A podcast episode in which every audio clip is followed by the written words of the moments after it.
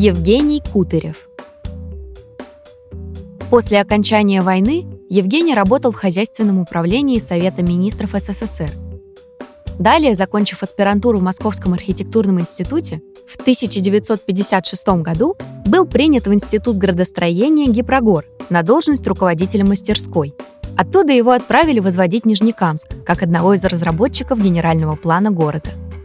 Кутырев был опытным специалистом и участвовал в работе над десятками проектов. К примеру, он выполнил декоративное оформление интерьера станции Киевская в Москве, а также возглавлял разработку проектов для будущих городов Тольятти, Владивосток, Ярославль, Тимиртау и других. В 1960 году разработанный генеральный план Нижнекамска получил диплом первой степени и золотую медаль СССР на всесоюзном конкурсе проектов новых городов страны.